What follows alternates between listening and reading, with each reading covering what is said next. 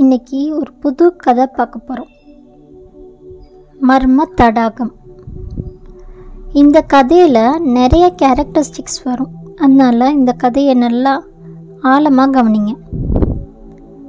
கதைக்குள்ளே போகலாமா ரொம்ப காலத்துக்கு முன்னாடி இந்திரபுரி அரசரோட சபையில் ஆடலகன்னு ஒரு அதிகாரி இருந்தான். அவனுக்கு வெற்றிவேலன்னு ஒரு மகன் இருக்கான். இளம் வயசுலேயே தன் தாயை அவன் இழந்துட்டான். ஆடலகன் தன் மகன் புகழோட சீரும் சிறப்புமாக இருக்கணும்னு நல்ல கல்வி போர்க்கலைகள்லாம் கொடுத்து சிறந்தவனாக ஆக்கிட்டான். வெற்றிவேலனுக்கு பதினாறு வயசாகிடுச்சு. அவனை அரசாங்கத்தில் ஒரு உயர்ந்த பதவியில் உட்கார வைக்கணும்னு ஆசைப்பட்டான். இது அரசர்கிட்ட தக்க தருணத்தில் சொல்கிறதுக்காக காத்துட்டு இருந்தான். ஆனால் திடீர்னு மாரடைப்பில் இறந்துட்டார். தந்தையை இழந்த வெற்றிவேலனுக்கு நெருங்கிய உறவுன்னு யாருமே இல்லை. அதனால தன் தந்தையோட மரணத்துக்கு பிறகு தன் மனம் போன போக்கிலே போனான் தந்தை சேர்த்து வைத்த பணம் எல்லாம் சூதாடி பணத்தை இழந்தான். சாப்பாட்டுக்கு கஷ்டப்பட்டான். இதை பார்த்த வெற்றிவேலனோட நண்பன் சக்திதாசன் வேலா நீ ஏன் பட்டினியில் இருக்க? இழந்து போனதை பற்றி கவலைப்படாத. உன் எதிர்காலத்தை பற்றி நினச்சிப்பாரு ஏதாவது வேலை செஞ்சு பணம் சம்பாதி.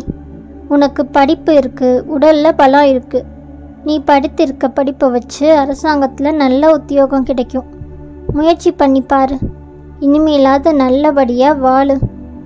அப்படின்னு வெற்றிவேலனுக்கு நல்ல ஆலோசனை சொன்னான். வெற்றிவேலன் தன் நண்பன்கிட்ட இந்த ஊரில் நான் செழுமையாக வாழ்ந்துட்டேன். இனி தாழ்நிலையில் இருக்க இஷ்டமில்லை. வேறு நாட்டுக்கு போய் வேலை தேடிக்கிறேன்னு சொல்லிட்டான். சக்திதாசனும் அதை கேட்டு சந்தோஷப்பட்டான். திடீர்னு அந்த சூதாட்டம் நடக்கிற இடத்துல சத்தம் கேட்டுச்சு. யாருன்னு பார்த்தான். இந்திரபுரியில் இருக்கிற குதிரைப்படை தலைவன் குணசிம்மன் வந்துட்டு இருந்தான். சும்மா எல்லாரையும் அடிச்சிட்டு இருந்தான். இதை தட்டி கேட்ட வெற்றிவேலனையும் அடிச்சிட்டான். வெற்றிவேலன் சும்மா விடலை. திரும்பவும் அடி அடின்னு அடித்து துரத்தி அடிக்க ஆரம்பிச்சிட்டான். குதிரையில் ஏறி கிளம்பிட்டான் குணசிம்மன். அப்போவும் அவனை விடலை. துரத்திக்கிட்டே போய் அவனை அடிச்சுக்கிட்டே இருந்தான். அந்த குதிரை இந்திரபுரி அரண்மனைக்கு போயிடுச்சு. அரண்மனை வாசலில் ஏதோ சத்தம் கேட்க இந்திரபுரி மன்னன் அவங்கள இழுத்துட்டு வர சொல்லிட்டான். அரசன் குணசிம்மனை பார்த்து அட நம்ம குதிரைப்படை தலைவனா இப்படி தெருவில் சண்டை போட்டுட்டு உதவி வாங்கிட்டு இருக்கான்? என்ன அவமானம்? இவன் யாருன்னு கேட்டான். அங்கே இருந்த மந்திரிக்கு வெற்றிவேலன் யாருன்னு தெரிஞ்சிருச்சு. ஆடலகனோட மகன்னு அரசர்கிட்ட சொன்னான். குணசிம்மன் சொன்னான் இவன் சூதாடி இவன் அரசாங்கத்தை பற்றி மட்டமாக பேசுகிறான் அதனால தான் இவனை பிடிக்க முயற்சி பண்ணேன் அப்படின்னு குணசிம்மன் சொன்னான். இவனுக்கு நீங்கள் கடுமையான தண்டனை கொடுக்கணும் அப்படின்னு அரசர்கிட்ட கேட்டுக்கிட்டான். அரசர் நீ உதவி வாங்கிட்டு வந்திருக்க. உனக்கு பலம் இல்லையா? துணிச்சல் இல்லையா? இது உனக்கு அவமானம். நீ வகிக்கும் பதவிக்கும் அவமானம். உன்னோட வாழை கீழே போடு. இந்த நாட்டை விட்டே இப்போவே வெளியில் போயிடு அப்படின்னு அவர் கட்டளையிட்டார். குணசிம்மனுக்கு அரசர் நம்ம என்ன சொன்னாலும் கேட்க மாட்டாருன்னு தெரியும். அதனால் அவனோட வாழை கீழே போட்டுட்டு அவன் இந்த நாட்டை விட்டே போயிட்டான். ஆடலகனோட மகன்றதுனால அரசர் பெரிய தண்டனை கொடுக்காம சின்ன தண்டனை கொடுத்தாரு. அதாவது வெற்றிவேலன் இந்த நாட்டில் இருக்கக்கூடாது. வேறு நாட்டுக்கு போய் தன்னோட கெட்ட பழக்கத்தை விட்டுட்டு நல்லவனாக வாழணும். திருந்தி இந்த நாட்டுக்கு வரும்போது அவனோட தந்தை பார்த்த உத்தியோகத்தை அவனுக்கே கொடுத்துருவோம். அரசர் சொன்ன மாதிரி வெற்றிவேலனும் வேறு நாட்டுக்கு கிளம்பிட்டான். காடுகள்லாம் தாண்டி ஒரு வழியா அடுத்த நாட்டோட தலைநகரை அடைஞ்சிட்டான். இரவு நேரத்தில் ஒரு மரத்துக்கிட்ட படுத்து தூங்கினான். திடீர்னு ஒரு சத்தம் கிட்டுச்சு. கூனாங்கின்னு ஒருவன் அவனை காலகண்டன்னு ஒருவன் துரத்திட்டு வந்தான்.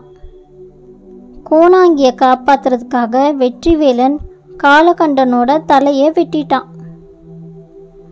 காலகண்டன் வெட்டப்பட்ட தலையோட நீ துணிச்சலானவன் என் ரத்தம் உன் வாளில் பட்டதுனால இப்போல இருந்து உனக்கு அபூர்வ சக்தி கிடைச்சிருச்சுன்னு சொல்லுவான்.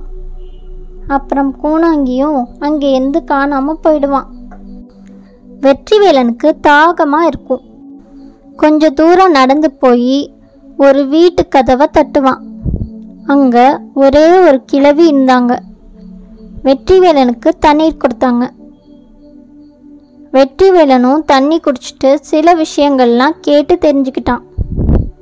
அம்மா நான் இந்த பகுதிக்கு புதுசு. இங்கே தூரத்தில் இருக்கிற ஊரோட பேர் என்ன? அதோட மன்னன் யாருன்னு கேட்டான்.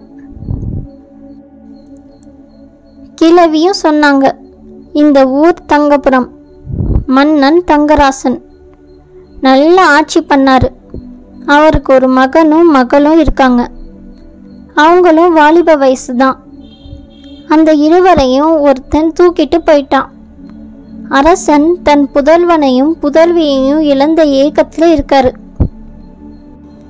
தூக்கிட்டு போனவன் எதிராளியாக இருந்தா மன்னன் சண்டை போட்டு மீட்டுடுவாரு. ஆனால் அது ஒரு ராட்சசன்னு கிழவி சொல்லுவாங்க. வேலனும் ஓ இப்படி கவலையில் இருக்கிற மன்னர்கிட்ட எப்படி உத்தியோகம் கேட்கறதுன்னு யோசிப்பான். இப்படி பேசிகிட்டு இருக்கும்போதே அதிகாரியெல்லாம் வந்து வெற்றி வேலனை கூட்டிட்டு போயிடுவாங்க. கோணாங்கி ஒரு பெரிய மந்திரவாதி. காலகண்டனை மறுபடியும் உயிர்ப்பித்துருவான். அவன் மறுபிறப்பு உடையவன். ஆனா வெற்றிவேலனுக்கும் அவனுடைய வாளுக்கும் சக்தி வந்ததா எல்லாரும் பேசிக்கிட்டாங்க. அதனால மன்னன்கிட்ட அழைச்சிட்டு போறாங்க. அப்போ அரசர்கிட்ட சேனாதிபதியோட மகன் மங்களவர்மன் பேசிட்டு இருக்கான். வெற்றிவேலனோட மந்திர கத்திய தானே சோதிச்சு பார்க்கணும்னு சொன்னான். அரசரும் ஒரு மைதானத்தில் புலிகளை விட்டு அதை மங்களவர்மனை தாக்க ஏற்பாடு செஞ்சான். மங்களவர்மன் நல்ல வாட்போர் பயிற்சி பெற்றவன். ஆனால் ஒரே சமயத்தில் இரண்டு புலிகளில் அவனால் தாக்க முடியலை. மங்களவர்மன் மயங்கி விழுந்துட்டான். வெற்றிவேலன் ஒரு புலியை கொன்று சேனாதிபதி மகன் மங்களவர்மனை காப்பாற்றிட்டான் அந்த அரசரும் வேலனை பாராட்டி அவனை தன்னோட அரசாங்க அந்தரங்க காவலாளியா நியமிச்சிட்டான்.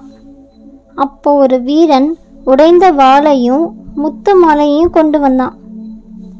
அதை பார்த்த அரசர் வெற்றிவேலனையும் கூணாங்கியும் காட்டுக்கு போய் விசாரிக்குமாறு கட்டளையிட்டார். வெற்றிவேலனும் கூணாங்கியும் அரசாங்க வீரர்களோட சேர்ந்து காட்டுக்கு போனாங்க. அங்கே ஒரு மலை சாதியினனுக்கு பேய் பிடிச்சிருக்குன்னு நினச்சி ஒரு பூசாரி மந்திரிச்சிட்டு இருந்தான் அதை கோணாங்கி தடுத்து நிறுத்தி அந்த மலை சாதியினனுக்கு தைரியம் சொன்னான். ஏன்னா அந்த மலை சாதியினனுக்கு தான் தெரியும் முத்து மாலையும் உடைஞ்ச கத்தியும் எங்கேருந்து வந்துச்சுன்றது. அந்த இடத்தை கேட்டு தெரிஞ்சுக்கிட்டு இருந்தாங்க. அங்கே கோணாங்கிக்கு ஒரு ஓலை சுவடி கிடைச்சது. அரசாங்க வீரர்கள்ட்ட தான் சீக்கிரமே ரெண்டு பேரையும் கண்டுபிடிச்சிடுவோன்னு அரசர்கிட்ட தகவல் சொல்ல சொன்னான். அரசாங்க வீரர்கள் கிளம்பி போயிட்டாங்க. ரெண்டு பேரும் அரசகுமாரனையும் அரசகுமாரியையும் தேடிட்டே இருந்தாங்க. அவங்கள பற்றி தகவல் எதுவும் கிடைக்கல. ரெண்டு பேரும் மலைப்பகுதியில் அலைஞ்சிட்டு இருக்கும்போது பக்கத்தில் ஒரு சின்ன கிராமம் இருக்கிறது தெரிய வந்துச்சு. அங்கே ஒரு சோளக்காடு இருக்கு. ஒரு கிராமத்தவர் அந்த சோளக்காட்டை நோக்கி ஓடிட்டு இருந்தார் அங்கே ஒரு பயங்கரமான உருவம் மக்களை நோக்கி ஓடி வந்துச்சு.